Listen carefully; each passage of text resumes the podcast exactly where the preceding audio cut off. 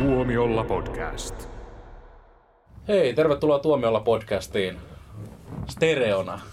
Otas se aika viikosta, kun käsittelemme ajankohtaisia ensi ja uutisia täällä kolmen, kolmen miehen All Mail panelin voimin. Paikalla on Jussi, Moi. Jouni Hello. ja minä eli Niklas ja kuuntelet tosiaan ehkä Suomen parasta elokuvapodcastia. Mutta Miesten tekemä. Jouni, please. Ehkä Suomen parasta miesten tekemää podcastia. Joo, Se on totta. Tämä on miesten tekemä podcast. joo. Valitamme. Olemme pahoillamme. Mutta mennään suoraan uutisaiheisiin. Eli Helsinkiin on auennut uusi elokuvateatteri. Ja Eikä, eikä pelkästään niinku, elokuvateatteri, vaan on jonkinlainen suora, suoraan sanoen niin kuin elokuvateatterin keskittymä. niin, kyllä. Joku voisi jopa sanoa kulttuurikasarmi. Joo. Uhuhu. Ja moni sanokin, koska se on kulttuurikasarmi.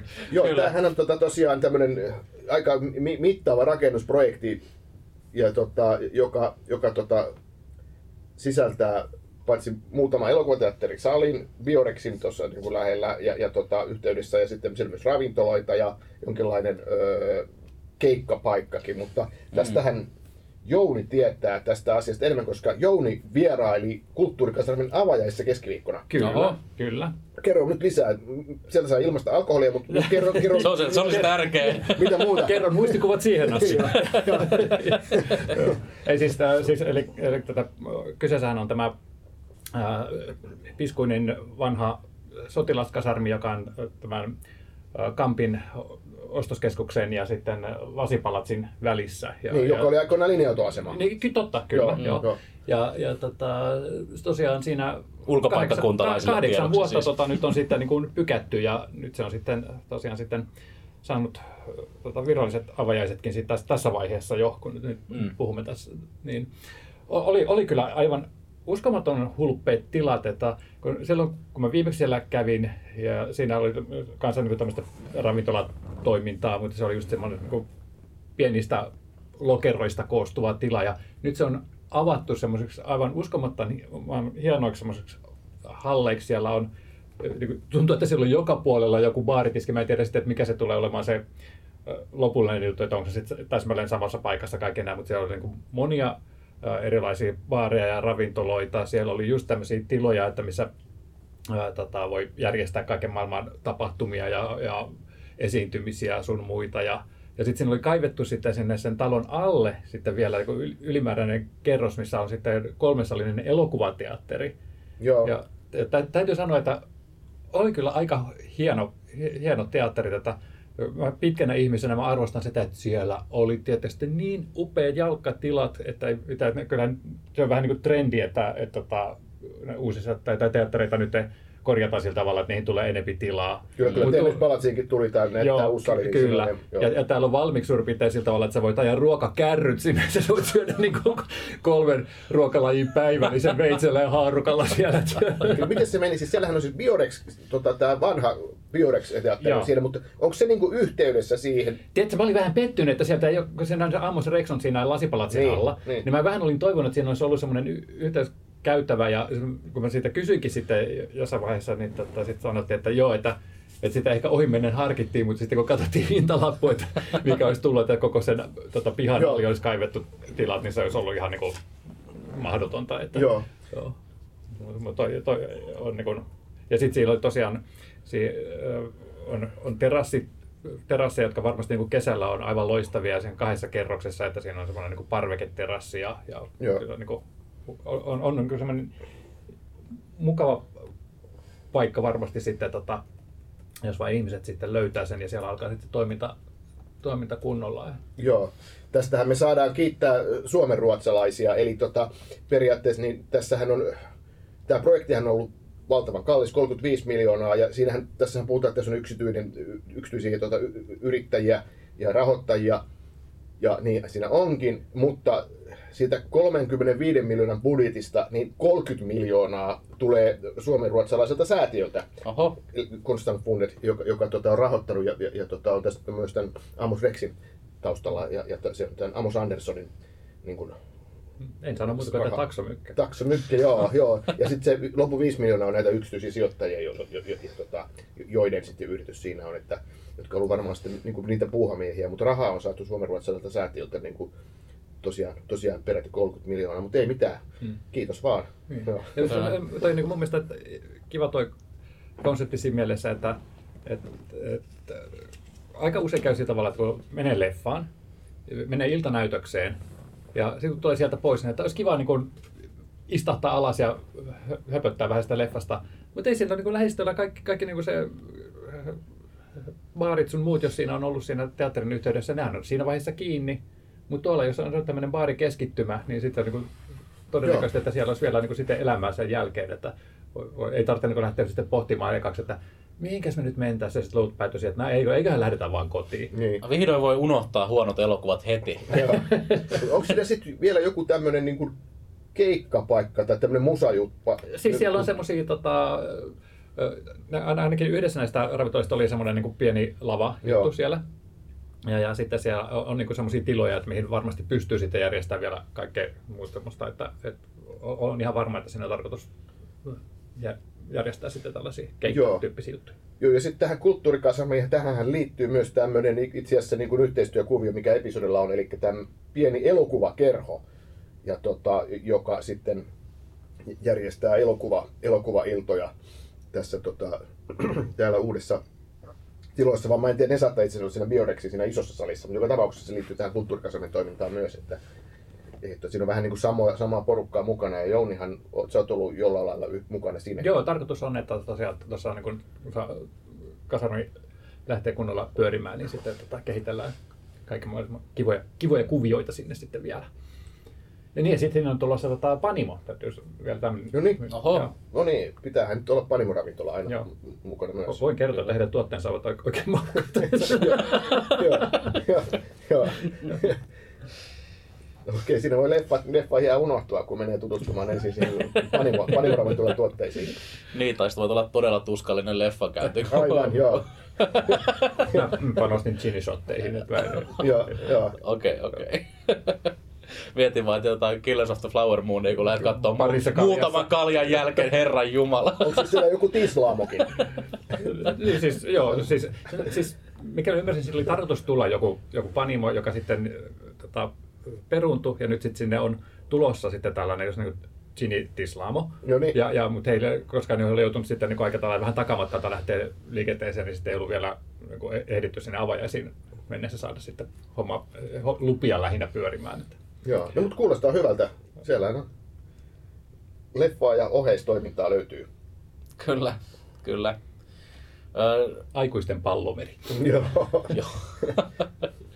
ei, ei, ei, mä en näe tätä suoranaisena kilpailijana ehkä tota, ö, tennispalatsille, koska kuitenkin tuntuu, että näiden konsepti on hyvin erilainen loppujen lopuksi.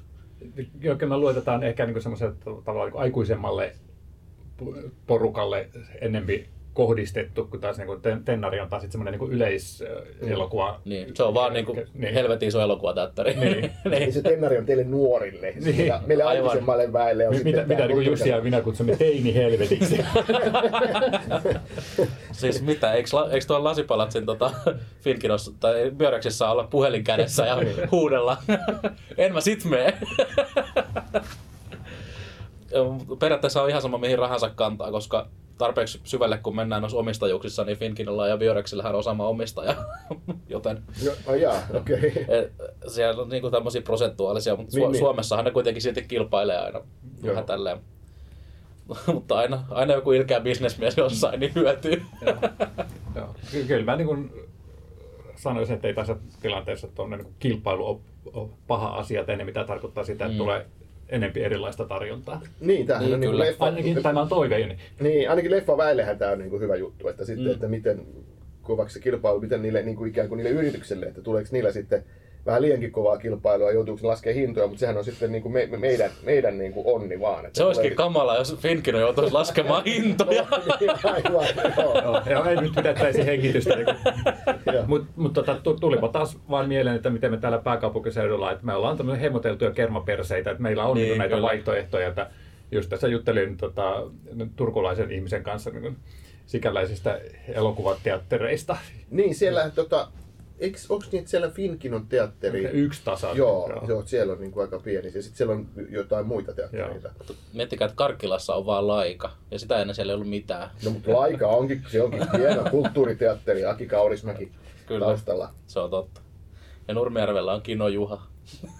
Kino Juha. No niin, Kino Juha. Joka on toki Taavi Vartijan omistama, mutta no niin leffaohjaaja, joo. kyllä. Mutta ei ole, ei ole helppoa maaseudulla. Mitäs muuta? Ää, Siirrytään leffateattereista kotisohville. Nimittäin Oppenheimer on tulossa vihdoin kotiteattereihin ja Christopher Nolan on sitä mieltä, että se pitää ehdottomasti napata kotiin 4K Blu-rayna. Ai 4K Blu-rayna, Kyllä. ja tavallinen Blu-ray ei kelpaa, joo. No, se on niinku vähän, mm, ehkä, Mutta mut kuitenkin pääsi, että ei suoratoistona. ei suoratoista. Mitä sä sanoisit suoratoistosta? Entä laserdiski? Jouni, please. No, suora kommentti Nolanilta heti meidän uutisen otsikosta. Nappaa Oppenheimer Blu-rayna, jotta pahat suoratoistoyritykset eivät varasta sitä sinulta. Voi, Oo. Mutta siis tää, tota, on mielenkiintoista kyllä tää, että tää, miten tää Christopher Nolan, niin tämmönen elokuvan edelläkävijä, niin sit hänellä on niinku tuntuu, että pysähtyy toi kehitys johonkin siihen kohtaan, milloin hän on itse ruvennut tekemään elokuvia. että se on sitten se niinku ultimaalinen päätepiste. Että, että okei, ja pitää olla filmillä, ei, ei mitään digitaalista elokuvan tekemistä, vaan IMAX 70 millinen filmi, filmi on ainut, mistä tämä Oppenheimer pitää, pitää niin nähdä. Ja sitten nyt kun tulee kotiteatteri, niin hei, ei, ei suoratoisto, vaan Blu-ray on se oikein, mm. 4K Blu-ray, siitä pitää katsoa. Mutta että, mieti, että se on nyt 50, että jos se tekee leffoja yhtä, pitkä, yhtä kauan kuin Scorsese tai vaikka Clint Eastwood, niin vielä 890, niin sanooko silloin, että hei, muistakaa se 4K Blu-ray hankkia. Muuten se ei ole sinemaa. Niin, mietin, että okei, jos nyt haluaa tulla kunnioittaa filmejä, miksi sä teet mustavalkoisia mykkäfilmejä? Niin, Tot- totta. Jos kerran sit mitä vanhempi tekniikka, sen parempi. 40 vuoden päästä Nolan sanoi, että älkää katsoko elokuvia aivoimplantilta, ne vaan ostakaa ne fyysisenä. No niin se pitäisi ollakin. Kulttuurikodissa on sekä kirjahylly että elokuvahylly. Joo. Mut nää, nää tämmöset tota, toikin on tavallaan jäädä toi Nolla, vaikka se tekee tosi moderneja leffoja, niin mm. se on vähän niin kuin tietysti Aki Kaurismäkikin sanoi jossain kohtaa, että ei, tuota, VHS-kin on parempi kuin DVD. Silloin ei Blu-rayta edes ollut. Etkone. Mutta toi on eri jäärä-taso kuin Nolanilla. On, on, ehdottomasti on, mutta kuitenkin sama homma, filmillä pitää olla. Se sanoo, että se, niin kuin se olisi huono asia, niin, kuin niin hänen kannallaan. Mä oon, mä oon siis itse iso tota, 4K Blu-ray kannattaja ja fani, mulla on tosi paljon niitä ja mun mielestä se on ehdottomasti paras tapa katsoa elokuvia. Mutta Joo. kyllä se näin on, että valtaosa ihmisistähän katsoo elokuvat just suoratoistopalveluista ja ehkä jostain vuokraamoista. Joo. Mutta 4K tota, suoratoisto, 4K-tallenne, onko niissä eroa? Siinä on, siinä on ero, siis se bitratehän on suoratoistossa paljon pienempi kuin siinä itse levyllä. Et le, levyllähän voidaan päästä niin kuin, ö, jopa aika korkeisinkin, että yli 50 mega, megabittiä sekunnissa. Mutta sitten taas suoratoistossa siinä on aina tietty raja, koska sun pitää kuitenkin ottaa huomioon se, että sä katot jonkun toisen servereiltä sitä. Niin. Niin. Ja ne ei voi antaa sulle ihan niin kuin vapaita käsiä siinä. Niin, joo. Okei, mä mietin jo, että sitten samaan aikoinaan kuin Oppenheimer, se olisi pitänyt mennä kattoon sillä, niin kuin, sillä filmiprojektorilla niin kuin esitetyllä, esitetyllä tota, kopiolla sinne johonkin tsekkeihin, tai missä se olikaan lähimmä, lähimmä, niin nyt mun pitää lähteä sun luo katsomaan, että voidaan, voidaan katsoa yhdessä sun laitteelta tota, nyt kotona se, se kotisohvalta. Mä ta- tajusin just jotain niin kuin, tosi huolestuttavaa. Mm. Jos Barbin tekijöille on ok, että se katsotaan suoratoistosta, niin miten sä järkkäät himassa sitten Barbenheimerit? niin. Aivan. Onneksi Barbie on saatavilla myös 4K Blu-raylla. Mutta se on nyt totta, nyt kun molemmat tulee tota, tota, niin kun, tallenteena suoratoistossa, niin voi kotona pitää tämmöisen Barbenheimer-illan. Kyllä, se on totta. Ei siinä kuin viisi tuntia. no perjantai lauantai-iltana, mikä se Niin. Hyvät leffaeväät ja siitä Toki sitten- siitä jotain pienpanimo-olutta ja Niin, kotona voi laittaa mitään pauselle leffa ja käydä vessassa. välissä. joo. Mun mielestä pitäisikö kysyä Nolanilta, että mitä hän on mieltä tämmöisestä. Että saako sitä Blu-rayta pausettaa. Voi olla, että ei saa. Pitää antaa pyöriä. Joo, no. Ihan, Okei. ihan, ihan tommonen hauska. Niin ehkä toi Nolan ei ollut ihan tosissaan siinä, kun se haukkui suoratoistoa, mutta ehkä kuitenkin pikkasen. niin, kyllähän on semmonen niinku vannoutunut tämän formaatin, formaatin kannattaja. Että, Joo. Mutta itse ajattelin katsoa minun taitettavan puhelimen sitä pienemmältä näytöltä Oppenheimerin. Mutta sitten palataan sieluttomiin megakorporaatioihin. Disney tekee kolmannen jatko-osan Frozenille, vaikka kolmatta varsinaista osaa ei ole vielä edes nähty. Eli Disney-pomma Bob Iger on paljastanut, että Frozen 4 on tulossa, mutta Frozen 3 ei ole vielä edes elokuvateattereissa. Jos se nelonen tulee ensin. Wow. Siis mä en oo, mulla on mennyt tää ohi. Siis Joo. Milloin, milloin Frozen 3 pitäisi valmistua tai ilmestyä? Ö, Frozen 3 pitäisi tulla tässä ihan niin kuin, sanoisin viiden vuoden sisään. Joo. Mutta nyt täällä on ollut siis, Bob Iger on ollut äh, Hongkongin Disneylandissa World of Frozen nähtävyyden avajaisissa, jossa hän on todennut, että tulossa on myös neljäs Frozen-elokuva. Niin on varmaan ajatellut sille, että se- ne pitää niin kun, kuvata perä perää, ettei ne näyttelijät ehdi vanhat. Totta. Esimerkiksi porotkin, nehän ei elä kauhean vanhaksi. niin, niin, totta. Kuvasimme sen putken ja jaoimme kahdeksi elokuvaksi. Niin. Joo, Svenin takia ne on. mä, mä, oon siis, mä oon siis tästä uutisesta aika, aika innoissani, koska mä oon vannoutunut Frozen-fani. Ja mä oletan, että Jounikin on varovaisen innostunut. Tai ainakin varovaisen optimistinen. No niin. Mä en muista enää, mikä Jounin suhde oli Frozen-leffoihin. Mä oon vihainen. Aha, okei, okay, joo. Ykkönen on huijausta. Entäs kakkonen? Ää, kyllä. Mun mielestä Frozen 1 on yksi parhaista elokuvista, mitä on ikinä tehty. Siinä, siinä on yksi suuri rikos Niin ihmisyyttä joku, vastaan. Siinä oli joku, Dis- Disney teki jonkun rikoksen. Siinä, liittyy- siinä valehdeltiin musiikkiesityksessä ja sitä ei tehdä. Se on ihan sama kuin tota, tää Hitchcock-leffa, missä valehdeltiin takaumassa. Usetettiin katsojaa. Eli, eli jos, se, jos, se, jos musikaalikappaleessa julistetaan rakkautta, niin se on totta. Se ei ole valetta. Niin, eli se- ne ei saanutkaan toisiaan, vaan mikä siinä oli se? Eikö se kusetti se äijä? Niin, Love is an Open kuset- Door niin. kappaleessa. Niin, okei, okay, kerro nyt, kun mä, mä en ihan muista tätä. Ja Mitä, milloin sä oot viimeksi katsonut No. Frozen? Kuulijatkaan ei ehkä tiedä. Niin kerro nyt, selitä nyt tää ei, ei, siinä on tämä prinsessa Anna, joka Joo, sitten kyllä. siellä tota, kruunajaisjuhlissa... Jopa prinssi Hansen. Joo. Ja sitten he ensisilmäyksellä rakastuvat toisensa, kuten tapahtuu. Mm. Ja julistavat sitten rakkautta tämän laulun myötä. Ja, ja, ja, an open door. Joo. Joo. ja, ja sitten tota, paljastuikin, että tämä Hans on tämmöinen niin kuin Spoiler alert. Ja, ja, tota, ja se, se ei niin vaan, koska mä koko elokuvan ajattelin, koska sitten tulee tämä Kristoff, tämä tota, verevä poronpuria siinä tota, peli. Ja, ja se, kun mä ajattelin, että hetkinen, että miten tässä niin tapahtuu näin, että tämä oli tosi mielenkiintoinen tämä kolmiodraama, että miten että täytyykö jonkun uhrautua sitten, että kaksi rakastavasta saavat toisensa, eli Anna ja jompikumpi näistä kundeista, ei siis Mm. mm. mahdollisesti nämä kundit. Koska, ja se, sitten tota, paljastikin, että ei, me tota, vähän niin kuin oikotaan, oi- oikotaan kulmia sillä tavalla, että tämä ei ollutkaan totta tämä rakkaus. Ja Se oli siis liian inhimillinen sulle, koska se ihminen, oli liian ihminen, realistinen. niin, ihminen, ihmistä saattaa tehdä tolleen niin kuin oikeat ihmiset. Niin. Se- Sen takia mä viihdyn enemmän animaatioiden ja musikaalien parissa kuin ihmisten parissa. Ja nyt sitten paha maailma on niin vuotanut sinnekin. Niin. Tässä haluttiin jotenkin uudistaa varmaan tätä perinnettä, et eikä se ehkä kuitenkaan ollut takana. Perinteiden idea on siinä, että niitä ei Sä uudisteta. oot niinku Christopher Nolan. Christopher Nolan rules. Animaatio elitisti suorastaan.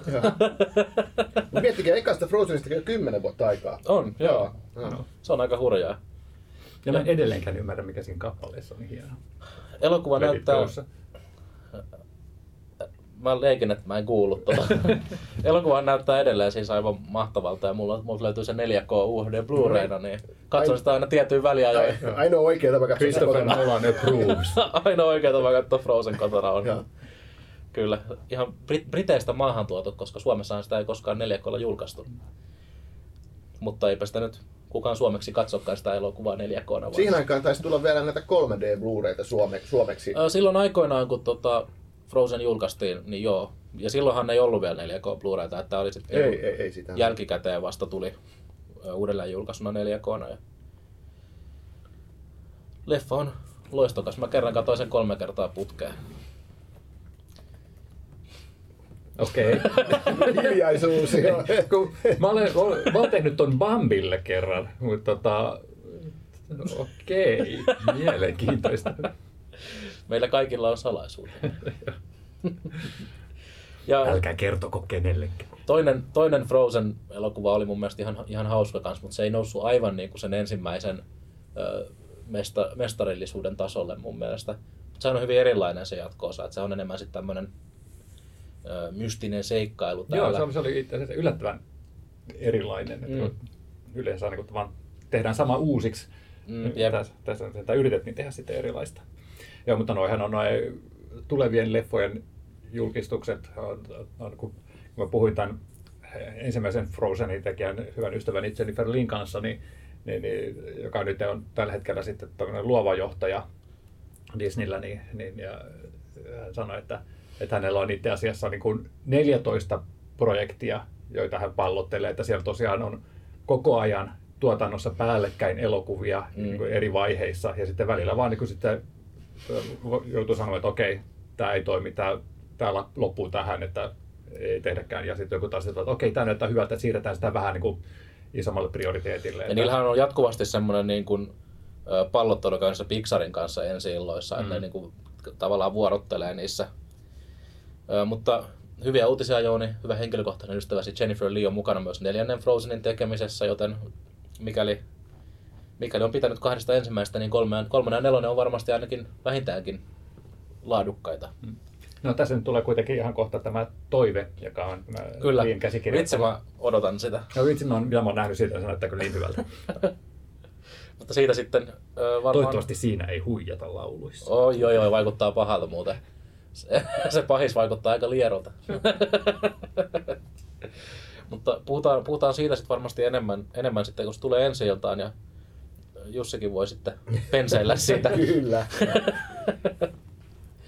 Mutta sitten, koska me, meidän kuuntelijoissa on paljon Marvel-faneja, niin valitettavia uutisia Marvel-faneille. Uh-huh. Avengers The Kang Dynastyn ohjaaja jätti projektin. Onko Kang Saaga kuopattu? Eikö nämä projektit aikaisemminkin elänyt, että ohjaajia tulee ja menee?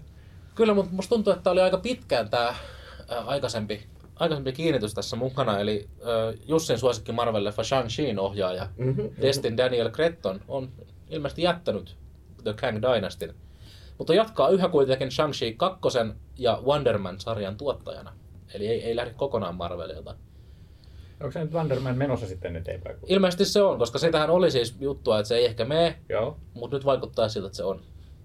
Kang... Kuten sanoin, nämä elävät niin. nämä projektit. Itse asiassa Kang, Kang tuota leffassa tai Kang, Kang koko niin kuin konseptissa on just se ongelma, kun, kun tämä, tämä näyttelijä on sa, saanut näitä tuota, syytteitä Kyllä. ahdistelusta, väkivallasta, oliko se tuota, lähisuhdeväkivallasta? Lähisuhdeväkivallasta on joo. syytteitä, joo. joo niin, ja ihan siis yleisestä kusipäisyydestä kuvauksissa ilmeisesti. Niin, sekin vielä, joo. Niin, niin, se on saanut niin paljon huonoa julkisuutta ja tota, sen takia sitten koko homma sitten. Mun mielestä on hyvin mielenkiintoista, että siis Jonathan Majors on tämä Kangin näyttelijä. Ja silloin, silloin kun näistä tuli nämä ekat uutiset julki, näitä mitä oli tapahtunut potentiaalisesti, niin ö, kaikki muut hänen ö, yhteistyökumppanit jätti hänet, mutta paitsi Marvel. Ja Marvel yhä seisoo hänen takanaan, mutta nyt on siis pian alkamassa oikeudenkäynti asiasta, ja veikkaan, että sen oikeudenkäynnin perusteella niin Marvel päättää, jatkaako ne Majorsin kanssa. Tässä on kuitenkin vähän nyt sellaista, sellaista tota, vibaa, että voi olla, että siirryttäisiin kangista eteenpäin, koska nyt huhuillaan, että käsikirjoittaja Jeff Loveless olisi myös lähtenyt Kang Dynasty projektista pois. Ja Jeff Lovelesshan käsikirjoitti loistavan Ant-Man and the Wasp Quantum Mania, joka, joka oli siis Kang-leffa ehdottomasti. Niin, mutta hän oli tässä niin kuin, kuitenkin tässä Kang-projektissa oli se joo, varsinainen... Joo, hän on niin kuin vetänyt sitä niin. Kang-hommaa, kyllä. Eli saamme, saamme, saamme nähdä, mitä tapahtuu. Nyt on hyvin vaikea tehdä muuta kuin spekuloida. Niin. Mutta mut nyt selkeästi Marvelilla on... Sehän on ihan parasta. Se on ehdottomasti, ja sitä me tässä podcastissa usein harrastetaan Marvelin suhteen. Jäädään odottaa, mitä Scorsese sanoo tästä. Kyllä, se on se todellinen kysymys, että mitä mieltä Martin Scorsese on. Mutta kuten, kuten viime viikollakin oli puhe, niin Marvelilla on nyt vähän tuuliset ajat. Ja siellähän ensi vuoden leffoista siirrettiin kaksi pois ja ensi vuonna tulee tosiaan vain Deadpool 3. Eli nyt, nyt jotain, jotain selkeästi on muutoksia tapahtumassa. Joo. Mutta tuleehan sieltä, eikö tota, tota, tuleeko Venomia jo? Eikö sekin, eikö sitä lasketa? Jo, no siis Sonyn Marvel, eli Sony Spider-Man Niin. Universe, niin sieltähän tulee ensi vuonna kolme elokuvaa. Niin, eli käytännössä sitten joo, joo, että niitä tulee sitten kuitenkin. Mutta tämä niin Disneyn vetävä Marvel Studios, joka on tämä niin pää Marvel tavallaan, niin heiltä tulee vain yksi elokuva. Mutta, oletteko te nähneet Madame Webin trailerin? Itse asiassa en. Ei, ei. Se vaikuttaa aika tota, no, Sonyn Marvel-elokuvalta. Okei. Kaikki ne hahmot on niinku aivan uskomattoman pökkelöitä. Ja sitten repliikit on leikattu silleen, että ne ei, ei todennäköisesti ole niistä kohtauksista, mitä siinä trailerissa näytetään. Ja kuitenkin näimme Sidney Sweenin Spider-Woman asussa, joten what else do we need? Kyllä mä menen katsoa ehdottomasti.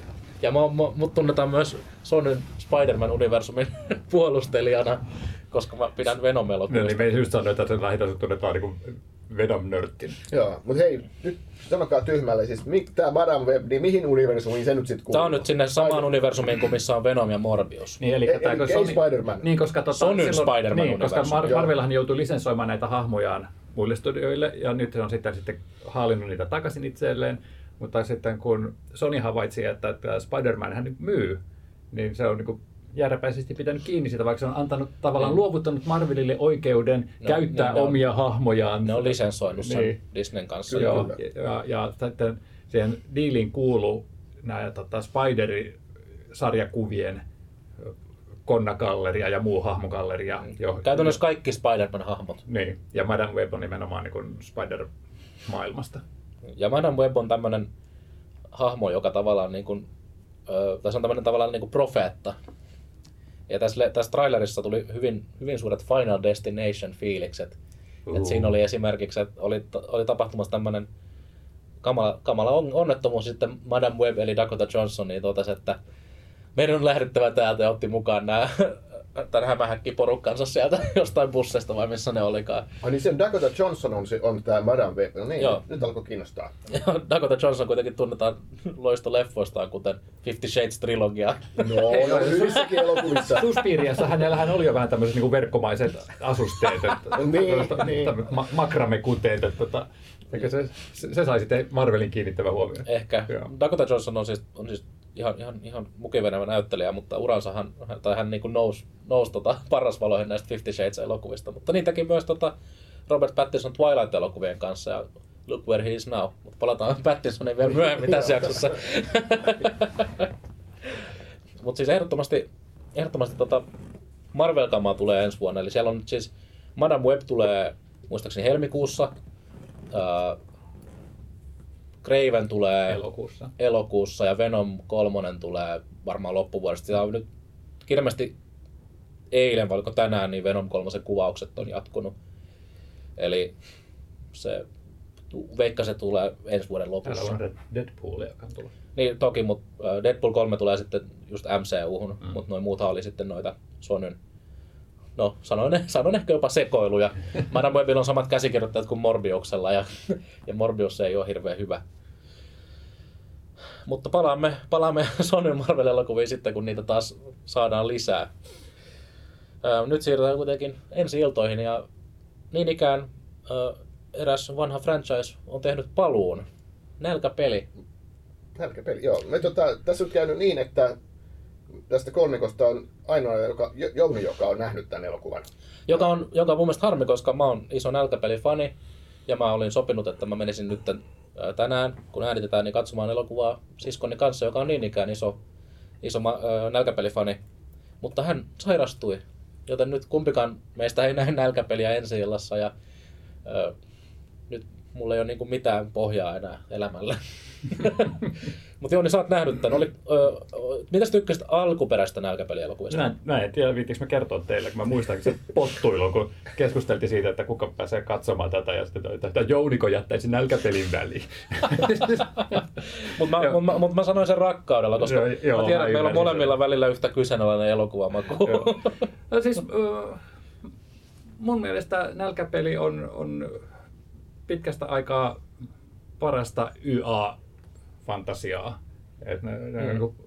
pahimmillaan aika tuskallisia. Ja jopa semmoinen YA-fantasia, joka saatiin maaliin, että niitähän on yritetty sitten kaikkien näiden Oli Outolintusarja Joo, ja sehän, si- siitä puuttuu yksi elokuva Joo. edelleen. Ja... Joo, ja se, siis se ei ole ainut, että on tosiaan semmoisia, joista on tehty yksi osa ja sitten tota, Niin, se on joo. hiipunut. Mortal Instruments oli. Niin, mun mielestä toi, toi, nälkäpelissä on se konsepti on aika makea, että se alun perin se kirjailija, tämä, tämä, tämä Susan Collins, niin, mm. niin kertoi, että miten hän sai idean tähän, tähän koko nälkäpelijuttuun, oli se, että hän katsoi telkkaria ja jossakin tuli joku tyhmä tosi TV-kilpailu jollain kanavalla. Sitten se vaihtoi, jossakin tuli uutisia jostain tota, tyyli Irakin sodasta tai jostain tämmöisestä niin kuin, todella niin kuin väkivaltaisesta niin kuin nykyajan poliittisista tapahtumista ja, ja sodasta. Ja sitten, ja sitten hän taas niin kuin vaihteli näitä kahta kanavaa ja sitten hän yhdistää, että hei, miten jos nämä jotenkin, jotenkin tuota, näistä tekisi joku tämmöisen skifitarina, missä yhdistyisi tosi TV ja, ja niin kuin moderni sodankäynti. Ja, ja se oli musta aika jännä niin kuin idea, ja siitä syntyikin vielä niin kuin aika kiehtova kirja, se, se ensimmäinen kirja, ja, ja tota, se, se on aina, mikä mä oon lukenut, ja sitten tota, se äh, leffakin oli onnistunut ensimmäinen elokuva, ja my, myös ne jatko-osatkin ihan, ihan jees. Mm. Et mun mielestä se idea on hyvä, ja on hyvin toteutettu myös tota, toi, toi elokuvasarja, että mä, mä pidän sitä, että, ja, ja se on jotenkin semmoinen, että se, vaikka se on tällä niin kuin YA, kirjallisuutta mm. Ja, ja semmoista, niin se on kuitenkin jotenkin aikuismainen, että siinä se ei ole sellaista niin kuin teiniviihdettä. Kyllä. Joo, ja se, on just nimenomaan, että se on, että se ei ole semmoista äh, rautalangasta vääntämistä tai sitten semmoista tota, kliseillä pelaamista, että se on enemmän just sillä tavalla, että se on kiehtovalla tavalla pelkistetty, pelkistetty semmoisia niin kuin elementtejä meidän maailmasta ja siirretty semmoiseen fantasiaan. Dystopiaan. niin Kyllä, joo. joo, et Joo. Se- Mutta että sitten tämä tää uusi leffa, tämähän on sitten niin kuin esiosa. Kyllä. Ja tässä on ihan, tässä ei varmaan ole samoja näyttelyitä sitten niin kuin laisinkaan. Mutta samoja hahmoja nuorempana, esim. no Cornelius Snow on pääosassa. Ja... Joo, eli, eli tämä tota, Muista, muistutan, muistakaa nyt, kuka oli korjaamassa. Sutherlandin Ah, se Donald Sutherland, joo, aivan, joo, joo, se, se- presidentti Joo, joo, se aivan. Coreliana Snow. Joo. Ja, ja tämä on niin kuin, ei, äh, le- no leffa alkaa ihan niin kuin näistä tota, Panemin sodan niin kuin, maini, no ei nyt sanota, että ei olla sodassa, mutta ollaan kuitenkin niin kuin siitä seurauksista, että siellä tämä Corelianus serkutyttönsä kanssa niin kuin, katsoo, miten ihmiset yritetään harrastaa kannibalismia, koska on, on nälkä, kaikesta on puutetta. Ja sitten hypätään niin kuin eteenpäin, että tota, Capitol on voittanut tämän sodan ja alistanut nämä muut vyöhykkeet sitten valtaansa. Ja mä, mä itse asiassa tykkäsin tästä siinä mielessä, että, että näissä nälkäpelileffoissa että tämä pääkaupunkihan oli tämmöinen loistava, kiiltävä äh, huippumetropolia. Ja tässä Niin siellä on ne limaset TV-juontajat. Ja... Joo, joo. Ja tässä oli sillä tavalla, että tässä niin näki, että, että kaikkialla oli esimerkiksi joku, tota, rakennustelineitä ja nostokurkia ja tällaista, ja, ja että ka- kaikkialla oli kuitenkin vielä semmoista niin ränsistynyttä ja raunioita ja tällaista, että näki, että tässä ollaan rakentamassa sitä, mikä me on niin nähty näissä aikaisemmissa elokuvissa.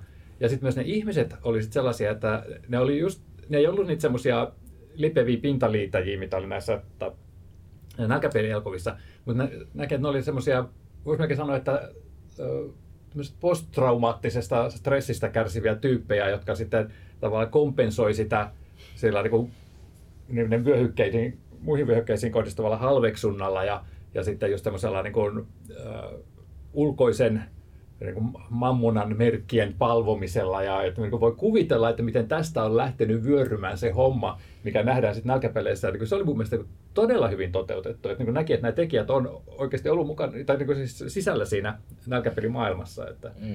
että se, se, oli, se oli oikein hienosti toteutettu se maailma. Että mä, mä niin kuin uskoin sen.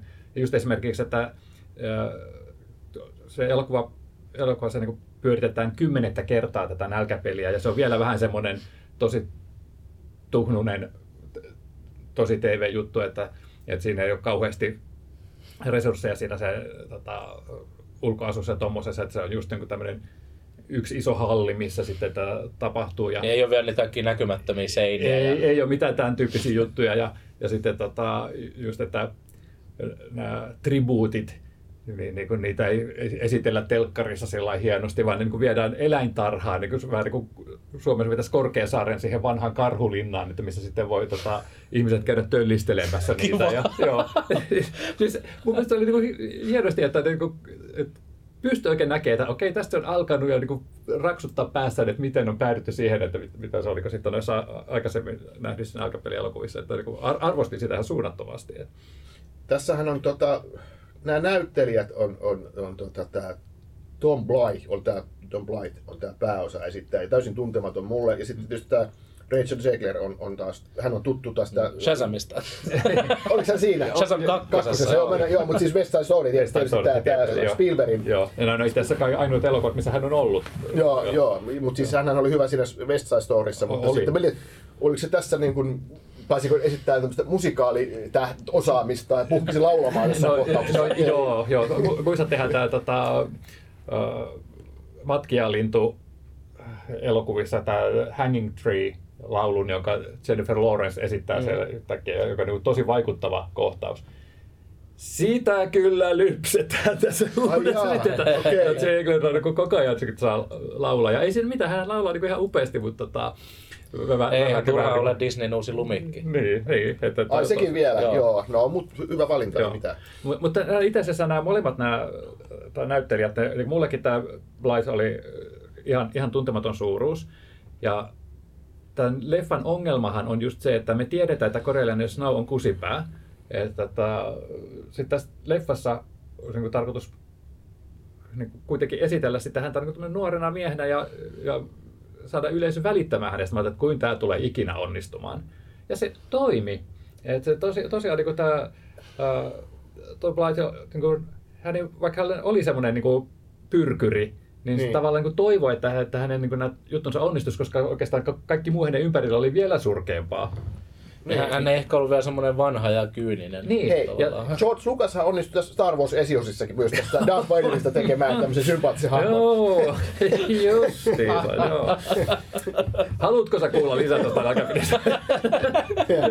Mutta mut sitten tämä tota, parivaljakkona oli kyllä just mainio tämä tota, Rachel Zeglerin esittämä tämä uh, Lucy Gray, uh, Baird, White, niin, niin, koska molemmat tarvitsi toisiaan, että, että, että tämä Corellianus pistetään, tämä, pistettiin mentoriksi Aa, sitten niin, tälle, joo, tämä vyöhykkeitä 12 ja sitten tähän niin vihavyöhykkeitä 12, koska hänen isänsä oli kuollut siellä.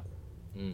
Ja, ja äh, sitten he kuitenkin tarvitsee toisiaan, koska kun on asetettu niin hänen menestymisensä ehdoksi, että, että niin kun, tämä hänen tribuuttinsa menestyy sitten näissä peleissä. Ja sitten taas toisaalta tämä tribuutti tietysti tarvitsee tämmöistä ulkopuolista tukea, että hän selviytyisi. Ja, ja siinä on, on, oikeasti siinä on hieno tämä heidän välinen kemia siltä että onko tämä hyväksikäyttöä, onko tässä oikeita tunteita. Että tämä oli just semmoista niin YA-juttu, että onko noi vai eikö noi oo. Et mä, mäkin haksahdin siihen. Että, tota, ja, ja tämä toimii aika pitkälle. Joo. Et, et sitten kun siellä on se kymmenes nälkäpelisysteemi, kaikki ne uskomattomine ja epäuskottavine sivujuonteinen on sitten saatu päätökseen, niin mä ajattelin, että tämä, tämä olisi voinut loppua tähän. Mutta sitten se jatkuu vielä suurin piirtein niin yhtä pitkään sitten sen jälkeen. Niin hän... tästä tulikin mieleen, että olisiko tämä voinut olla silleen, että tämä on kuitenkin kai suht paksu kirja, että olisiko sitä voinut, että hei, mikä olisi voinut olla studiollekin niin kuin hyvä idea, että hei, tehdäänkin kaksi leffaa tai kolme leffaa. Joo, ky- niin, olisiko voinut ajatella sinne? No siis mä itse ajattelin, että tämä olisi ollut ehkä niin parempi ratkaisu, koska mä en ollutkaan sitä kirjaa, mutta mikä mä olen ymmärtänyt, niin se on sitä, että se on, on kirjoitettu Corelian Anksen äh, näkökulmasta ja kertoo siitä, että miten hänestä tuli sitten tämmöinen niin vainoharhainen ja kaikki kyyninen, muita epäilevä ja hyväksikäyttävä tyyppi, joka raivaa sitten häikäilemättömästi tiensä sinne Panemin johtoon. Ja, mutta tämä, sitten tämä elokuva kuitenkin taas esittää näin semmoisena tasa-arvoisina hahmoina, että se tavallaan niin kuin, ei ole kummankaan näkökulmasta sillä kertoo sitä tarinaa. Mutta kun se nälkäpeli on ohi, niin sitten se alkaa lähteä siihen, että, tota, että miten tästä Coriolanus Snowsta tuli sitten Coriolanus Snow, että presidentti Snow. Ja se olisi ollut ehkä just parempi, että se olisi tehty semmoinen romanttinen cliffhanger siihen juttuun, että oliko tässä oikeasti tunteita peleissä vai ei. Ja sitten jatko-osa olisi lähdetty tutkimaan sitä ja avattu, koska se vähän sitten niin kuin meni aika nopeasti. Ja, ja sitten olisi ehkä pystytty sitomaan tämä Luisin hahmo tähän nälkäpeli kokonaisuutena, koska täh, tätähän ei näissä aikaisemmissa leffoissa, että ei ole minkäänlainen tyyppi. Sieltähän ei ole olemassa. Mm. Että tietysti niin kirjojen ja leffojen fanit on nyt sitten retrospektiivisesti ollut näkevinään joissakin Snown puheissa, että hän on pakko tarkoittaa tätä aikaa, kun hän on tämän Luusin kanssa. Ja, ja, ja tämä viittaa varmaan tähän Luusiin. Ja, ja sitten että, että oliko se oikeasti niin kauhean tärkeää, että tämä Lucy oli tehnyt tämän Hanging Tree-kappaleen, joka Jennifer Lawrence esittävä Katniss Everdeen sitten. Ehkä. Tai oliko niin kauhean tärkeää meille saada tietää, mitä Katniss tarkoittaa ja tämmöisiä niin kuin, vähän meni semmoiseksi niin fanipalvelukseksi se loppu. Ja jos sitä olisi avattu enemmän niin kuin omana leffana, mä luulen, että mä olisin niin kuin, tykännyt vieläkin enemmän tästä. Letterboxdissa joku on antanut viiden tähden arvostelun tälle elokuvalle ja sanoo, älä ikinä luota valkoisen miehen aseen kanssa. Hetkonen. Tämähän on, tää, nämä arvostelut on ollut vähän, että osa on tykännyt, ja, mutta sitten on sellaisia kahden tähden arvioitakin on tullut aika paljon ainakin niin kuin esimerkiksi Hesarissa ja sitten niin kuin maailmallakin. Että se on Le- niin Letterboxd 3,7 kautta 5, eli aika hyvä jopa. Niin, niin ihan jees, ihan jees. Eli, tota, ja Rotten Tomatoes taisi olla nippanappa yli 60 prosenttia, että mm. tota, niin kuin, tuoreen puolelle mennään. Joo. Ja siis mä, mäkin olin tosi pitkään, mä ajattelin, että okei, okay, tämä on hölmö, tämä on, on lapsellinen, mutta mä tykkään tästä, mä voisin oikeasti tässä tämän, tämän kontekstissa antaa tälle neljä tähteä. Mutta sitten se loppu oli just sit sillä tavalla, että tämä nyt niin kuin vähän veti mattoa tästä alta, että, että, että jäi nyt sitten semmoiseen niin kolmoseen, hyvään kolmoseen. Kun... Hmm. Kyllä, mutta että meillä Maria Lättilä, joka teki arvion, niin antoi neljä tähteä. Kyllä, hmm. ja mä ymmärrän oikein hyvin, että, että, että, että jos on niin se, mikä mua pikkasen häiritsi, oli se, että tämä on tavallaan suunnattu nostalgisesti niille tyypeille, jotka silloin aikoinaan vuosikymmen sitten katsoi näitä nälkäpelejä, mutta sitten se on tehty kuitenkin niin 12-vuotiaille lapsille. Sitten se on niin vähän niin kuin, että okei, että nämä elementit ei ihan toimi, että tässä on tämmöisiä aika rankkoja aikuisia teemoja, jotka pohjustaa sitten näitä aikaisempia elokuvia. Mutta sitten tämä on just tämmöinen, niin että ei saa näyttää kauheasti mitään verenroiskutusta tai muuta tällaista, kun tämä kuitenkin pitää saada sitten nämä lapsiyleisö sinne teattereihin. Niin se, se oli vähän semmoinen hienoinen ristiriita, johon kiinnitti huomiota. Joo. Mutta se on ollut vähän kaikissa nälkäpelielokuvissa silleen, että siellä ne, niin kuin ne kaksi viimeisintähän, niin nehän oli semmoisia kunnon poliittisia toimintadraamoja, mm. mutta ei ne niin kuin mitenkään erityisen verisiä ollut. K12 elokuvia nämä on mm. kuitenkin. Ö, mutta uusi nälkäpeli on siis ö, positiivinen yllätys. Ja siis mun, täytyy sanoa, että mun ennakko-odotukset ei ollut kauhean korkealla. Että, että niin ei, täytyy sanoa, että kyllä mä nyt olen pitänyt niistä aikaisemmista elokuvista ja mä olin tosi positiivisesti yllättynyt. Hmm. Very nice. Toinen aika iso ensi tällä viikolla, Poika ja haikara. Niin Eli... mä oon taas puolestaan nähnyt sen, sen ja tota, se on tietysti Miasakin elokuva on aina tapaus ja tämäkin, oli, tämäkin on tietenkin semmoinen, mitä monen odottanut. Tämähän oli se Miasakin viimeinen elokuva sitten. Tai enää eikä edes puhu, että tämä on viimeinen. niin, mutta edellinen, kunnes hän sanoi, että ei ole. Joo, edellinen, edellinen leffa oli se, piti olla viimeinen. Ja hänhän on tuuli vähän nousee, se? Tuuli nousee ja siitäkin on jo, siitäkin on jo kymmenen vuotta. Mutta joo, tämä Poika ja Haikara, mitä voisi sanoa, siis nimenomaan jos odottaa Miyazaki-leffaa ja haluaa nähdä semmoista, semmoisen tarinan, mitä Miyazaki on kertonut. Tämä on niin kuin klassinen Miyazaki-leffa. Tässä on tämmöinen tota, tota, vähän niin kuin kaksiosainen tämä leffa, että siinä alussa on semmoinen niin kuin realistinen tarina tämmöisestä pikkupojasta sodan aikana Japanissa ja, ja sitten tota, joka, sit, joka menettää äitinsä siinä he, ihan heti ensin minuuteilla ja sitten hänet niin kuin viedään maaseudulle sitten vähän niin kuin evakkoon. evakkoon ja tota, tämä perustuu, perustuu tota, hänen, hänen tota, Miasakin omiin, omiin lapsuuden kokemuksiin. Ja, ja siellä hän sitten, siellä maaseudulla sitten hän kohtaa tämmöisen haikaran, jonka kanssa sitten hän ystävystyy. Tai näin, näin katsoja vähän niin kuin luulee, mutta sitten se haikara ei olekaan ihan sitä, mitä, miltä se aluksi näyttää. Ja sitten, sitten yllätys, yllätys, pikkupoika joutuu temmatuksi tämmöiseen mielikuvitusmaailmaan, jossa sitten on tämmöistä ihan uskomatonta kaikenlaista Miyazaki-hahmoa laidasta laitaa. Ku- Kuulostaa kovasti henkien kätkemältä, mutta sukupuoliroolit vaihdettuna.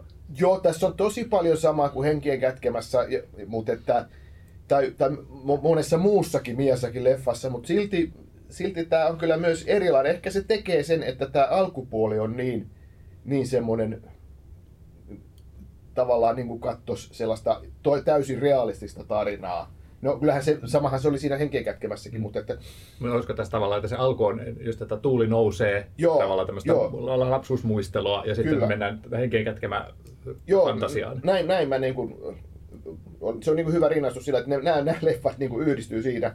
Ja, ja sitten mitä, mikä tietysti on niin kuin parasta, että se oli siis todella upeasti tehty. Mä en ole ihan varma, että en ole perehtynyt, että oliko, oliko tässä käytetty digitekniikkaa, saattaa olla jonkin verran, mutta että joka tapauksessa se näyttää niin käsitehdyltä, niin, niin upealta semmoista vesivärimaiselta se, ne taustat ja sitten ne kaikki pienet yksityiskohdat niin kuin asunnoissa, kaikki huonekalut ja taulut seinällä ja kaikki on niin upean näköistä, että pelkästään niitä voisi niin kuin katsella niin kuin, ja niin kuin välittämät siitä tarinasta. Ja, ja tota, se tarinakin on tosi kiehtova, niin kuin ko- koskettava ja, ja tota, vetävä, että se pojan tarina siellä sodan, sodan jaloissa on, on hienosti kerrottu. Ja sitten kun se muuttuu, sitten alkaa se fantasiaosuus, niin se lähtee niin, kuin niin hulluille kierroksille, että siinä on tosi vaikea pysyä perässä, että Okei. mitähän tässä tapahtuu. Mutta niinhän se, sehän kuuluu siihen niin kuin, vähän siihen niin kuin henkien kätkemään. Ja nämä parhaat, parhaat Miyazakin leffat, niin sit, sitä on vähän niin kuin pihalla, että mitä, mi, mitä tämä niin kuin tarkoittaa. Ja just kun sä et ikinä tiedä, että okei, onko toi nyt hyvis vai pahis, ja ehkä se on vähän molempia, ja, ja, ja niin kuin vaikka sitä haikarasta, haikarahahmosta jos ajattelee. Ja, ja tota, siinä on niin, niin kiinnostavia, kiinnostavia juttuja, ja, ja se, miten se fantasia ja, ja, ja tota, sit myös se reaalimaailma siinä on niin kuin sekoitettu, että, että todella, todella upea leffa, että melkein sitten jo miettii siinä loppuun, että meneekö tämä niin vähän jopa liiankin överiksi, mutta se on sitten ehkä katsojalla vähän niin, että haluatko antautua tälle, tälle niin kuin Miyazakin mielikuvitukselle, vaan koko ajan pinnistää, että ei, mitähän tämä mahtaa tarkoittaa, että mm. se saattaa, saattaa jopa häiritä, jos lähtee liikaa miettimään, että mitähän tässä on. Että mä, mä sanoisin, että tämä on semmoinen leffa, mikä, mikä varmasti toimii niin kuin monta kertaa, että se, niin, siitä, siitä löytyy varmasti lisää tasoja. Kun yhden kerran nähnyt, on silleen niin kuin vähän pöllämystynyt, mitä mä, niin kuin, mitä mä just näin. Mutta että se on niin upeasti tehty kaikin puolin, että, että mä, mä haluan nähdä ton niin kuin uudestaan. Ja siis sille oikeasti haluan nähdä uudestaan, en niin kuin, niin kuin tota, e- esimerkiksi tämä, mikä se oli tämä tota, Joaquin Phoenix leffa, mikä, Ai, Bo is afraid. Bo is Afraid, joka, joka, joka tavallaan oli monikerroksinen, että tämä haluan nähdä uudestaan, mutta sitten mä en kuitenkaan ole katsonut sitä. Mm. Niin, niin tämä, tämä, tämä poikahaikara, se on semmoinen, että sen ehdottomasti haluaa nähdä uudestaan, koska tavallaan sen tietää, että tästä löytyy niitä tasoja ja kaikkea, kaikkea niin yksityiskohtia niin paljon.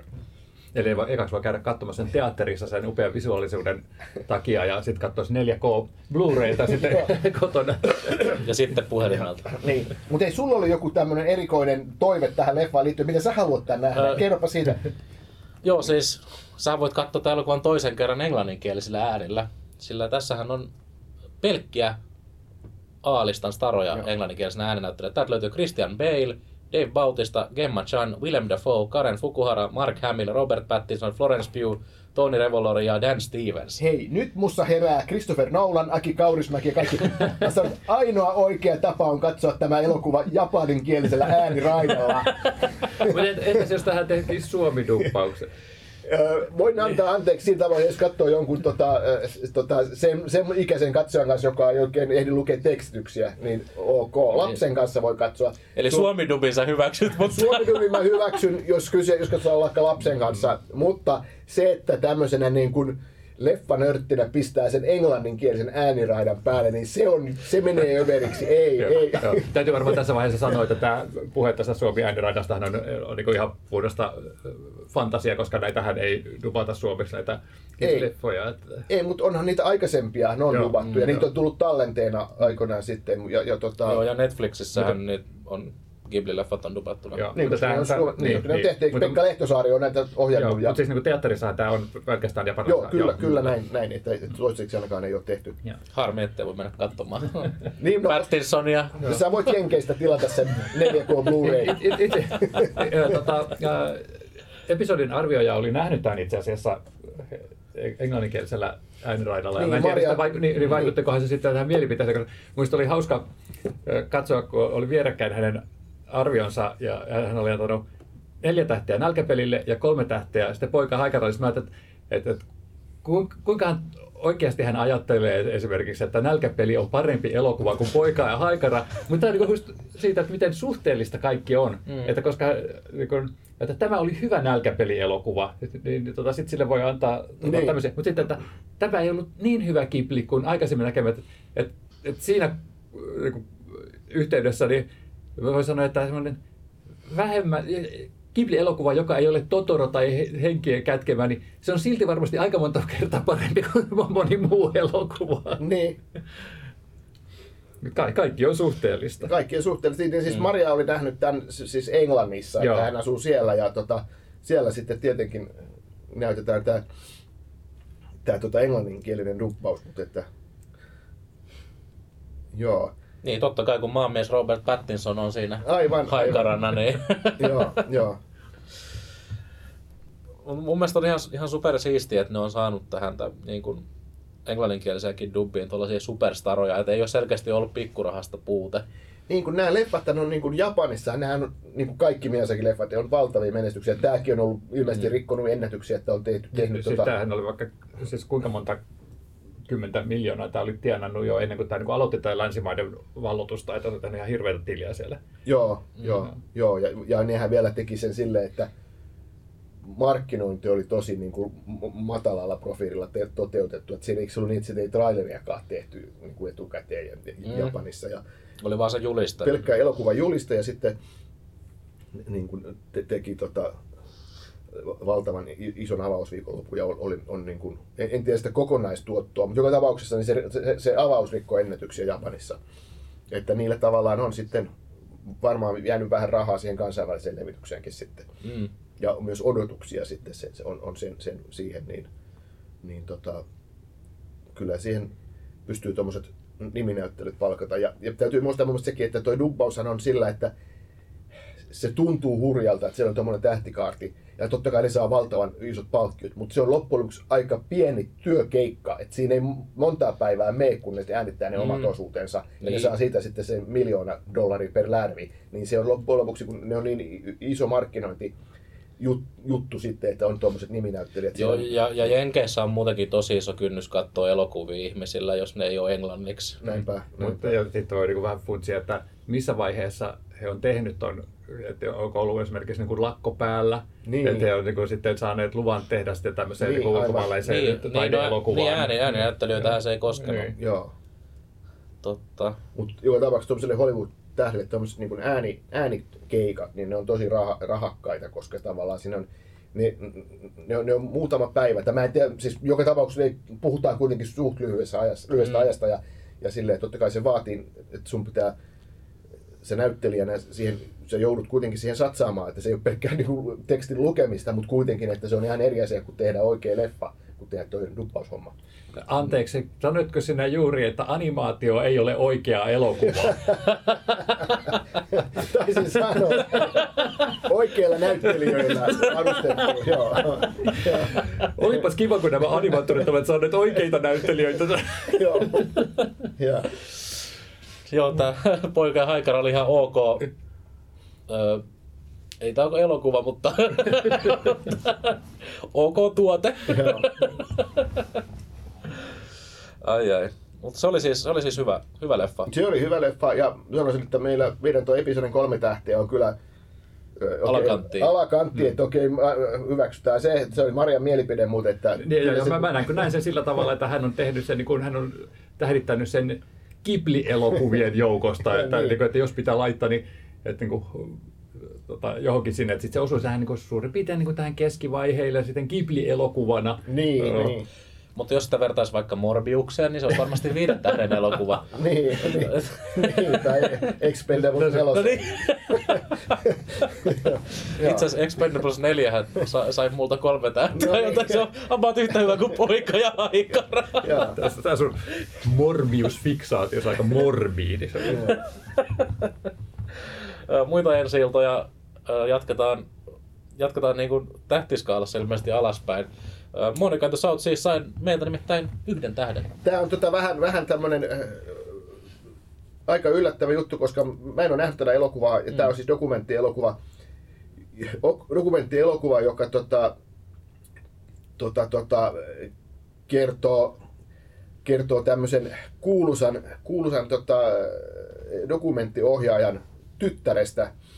Ja, ja tota, siinä on, siinä on tota, sitten ohjaajana Mika Taanila, joka on maineikas suomalainen dokumentintekijä, ja sitten Sami Maningen, joka on ilmeisesti su- sukua myös tälle, tälle, tälle tota, dokumentin ke- keskushahmolle Monika Flahertille, joka, joka tota, on, on, on tota, kuuluisan tota, Robert, Robert, Flaherty. Robert Flaherty on Robert tämä, joka Flaherty. 20-luvulla tavallaan Joo. a- käynnisti dokumentaarisen elokuvan tekemiseen. Tota, Joo, joo. Joo. Ja, ja tota, siis tämä Joo. Nano-leffa on siis hänen kuuluisin, kuuluisin työnsä. Ja tota, tota, tota, josta sitten myöhemmin tuli tämmöisiä syytöksiä, että ahaa, tämä olikin lavastettua, tämä ei ollutkaan oikea Niin siis dokumentti. it- Siis tää, itse asiassa tämä mulle se oli, oli semmoinen tärkeä opetus tämä Nanook silloin aikoinaan, kun mä rupesin elokuvia enempi katsomaan ja sitten kun tutustuin näihin tähän elokuvan suuruuksiin ja sitten tosiaan tämä Robert Flaherty oli sitten tällainen niin kuin mestariohjaaja ja, Joo. ja, ja sitten tota, tää, ja hänen mestariteoksena Nanook-dokumentti ja sitten tota, mä menin sen sitten katsomaan, kun se oli jossain elokuva-arkistossa tai jotain ja sitten mä olin, että tämähän on ihan huijausta, että, että tota, siinä oli just sillä tavalla, että, niinku, että äh, no, urheat eskimot hyökkäävät tämän verenhimoisen merten tappajan kimppuun ja sitten sit semmoinen rauhallinen planktonia syövä valashai ja sitten ne niinku teurastaa sitä siinä ja sitten se niinku, kerrotaan sitten just tosiaan, että niinku, nämä jalot alkuasukkaat taistelevat niinku, ne elementtejä ja petoja vastaan ja se oli semmoinen opetus, että herra jästäs, että dokumentit ei välttämättä ole totta. Niin. Niin. ne kertoo täsmälleen sen, että mitä niin se tekijä Joo. haluaa sanoa. Ja tämä Robert Flahertyhan sitten teki sitten tämä Samuelaisten tämän Moana-elokuvan, jossa, jossa niin kuin, hän pää, oli päättänyt, että siellä naiset kulkee niin kuin yläosattomissa, niin hän oli sitten pistänyt, että hei, paita pois, sä oot nyt mun elokuvassa, mä haluan näyttää maailmalle, että täällä kuljetaan niin kuin tissit paljaana. Ja, et, et, et, et, niin kuin siinä mielessä, että hän teki tutuiksi näitä tota, syrjäisiä seutuja, joita oli semmoista niin kuin eksoottista maailmaa sitten, niin kuin, kun ei siihen, siihen aikaan niin, kuin niin paljon matkailtu ja maailma oli paljon isompi kuin nykyään, niin et siinä mielessä, että hän on edelläkävijä, mutta tota, ei, ei hän niin kuin mikään tämmöinen nykymielessä ajatellen niin puhdas dokumentaristi ole. Joo, ja tota, Ai nyt mä tiedän, minkä takia Vaijana oli se Disney-leffan nimi. Joo, mutta että siis tota, tämähän on just kiinnostavaa, koska, anteeksi, mulla on edelleen flunssaa näköjään, niin sehän on kiinnostavaa, koska dokumenttielokuvathan on sitten mun mielestä ilmennyt vähän, että aika moni dokumentin tekijä ja se, se, mitä ihmiset luulee, että dokumentti kertoo totuuden, niin loppujen lopuksi aika harva dokumentti kertoo totuuden, vaan ne kertoo yhden yksipuolisen näkemyksen asiasta, ja niissä on vaan käytetty niin kuin, ta- tavallaan niin kuin, dokumentaarista kuvastoa, mm, mutta että mm. niin kuin, jos ajattelee vaikka, vaikka tota, millaisia dokumentteja, dokumentteja niin kuin nykyäänkin tehdään, niin niissähän on aika paljon, paljon sitten tämmöistä tota, että et niissä vaan halutaan niin kuin oma, oma näkökulma laittaa siihen ja tavallaan haastattelulla ja leikkauksella ja kaikilla saadaan niin kuin sitten, jos ajatellaan Michael Moore tekee taidemuodon siitä. tekee, se on tehnyt taidemuodon siitä, että hän ottaa jonkun asian, kärjistää ja sitten tavallaan omilla ja haastatteluilla ja kaiken maailman statistiikoilla sitten näyttää, mm. että miten, miten niin kuin asiat menee. Ja hän on tietysti tehnyt myös niin kuin hienoja leffoja, mutta että niin kuin vaikka Bowling for Columbine, tästä, tästä, tästä amerikkalaisesta asehulluudesta ja, ja joukkomurhasta. Ja, ja, ja, ja hän on tehnyt hienoja elokuvia, mutta sitten jos katsoo myöhempiäkin leffoja, niin niissä sitten on semmoista, että tämä on Michael Mooren niin kuin kertoma totuus. Mm. Ja senkä se on se niin kuin koko totuus, niin se on sitten niin kuin, vähän niin kuin ka- katsojan vastuulla. Joo. Joo, mutta oli, oli tosiaan, tämä Nanook oli mulle niinku hyvin tärkeä oppitunti tästä, että mä olin silloin nuorena viattomana, niin tosiaan niin ajattelin, että dokumentti tarkoittaa totta. Joo. Ja sitten mä olin, että hei Nanook, dokumenttien Frozen. Joo.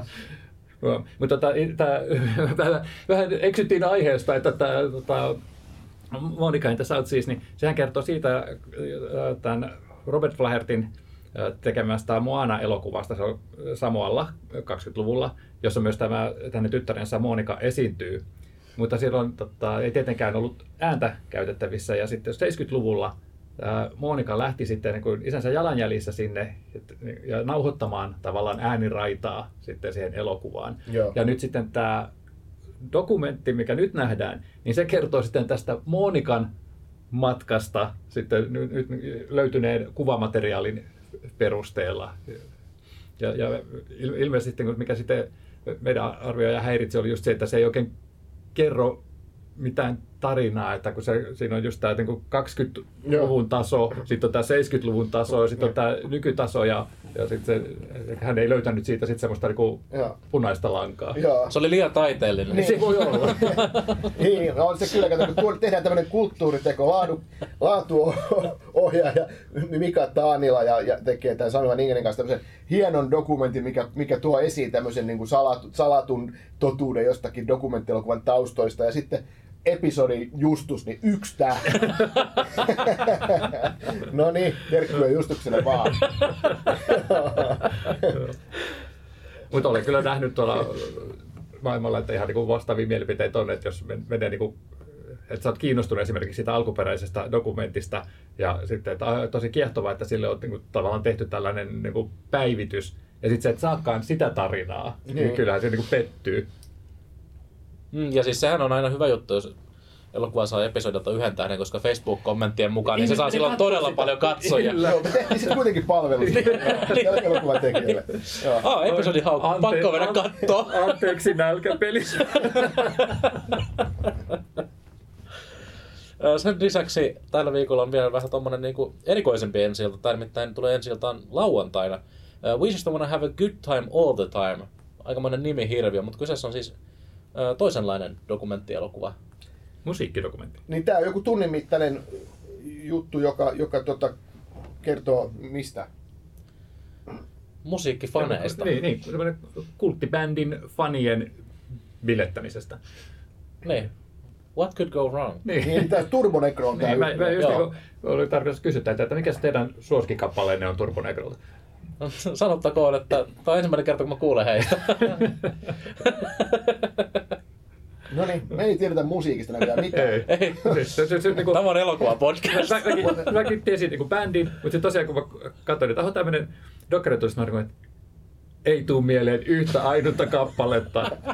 Ja enemmän mä tiedän just niin kuin sen, että kun se on, on just sellainen niin kuin biletysbändi, joka niin kuin tykkää sokerata ja tollaista, niin, niin tota, mä muistan tavallaan sen.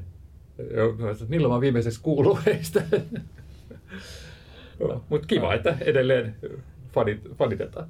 Kyllä, ehdottomasti. Uh, Mutta siinä oli tämän viikon Tuomiolla podcast. Kiitos kaikille kuuntelijoille seurasta ja kiitos teille kahdelle seurasta. Kiitos, kiitos. Ö, palaamme jälleen todennäköisesti ensi viikolla uusin aiheen ja uusin kujeen. Ja Mikä se ensi viikolla tulee? Napoleon. Onko, onko ensi viikolla jo? Taitaa olla. Voiko olla? On. Ai ai ai, eli ensi viikolla puhumme ö, ohjaaja Jäärä Ridley Scottin uutuudesta. Joten sitä innolla odottaen. Ö, ciao ciao.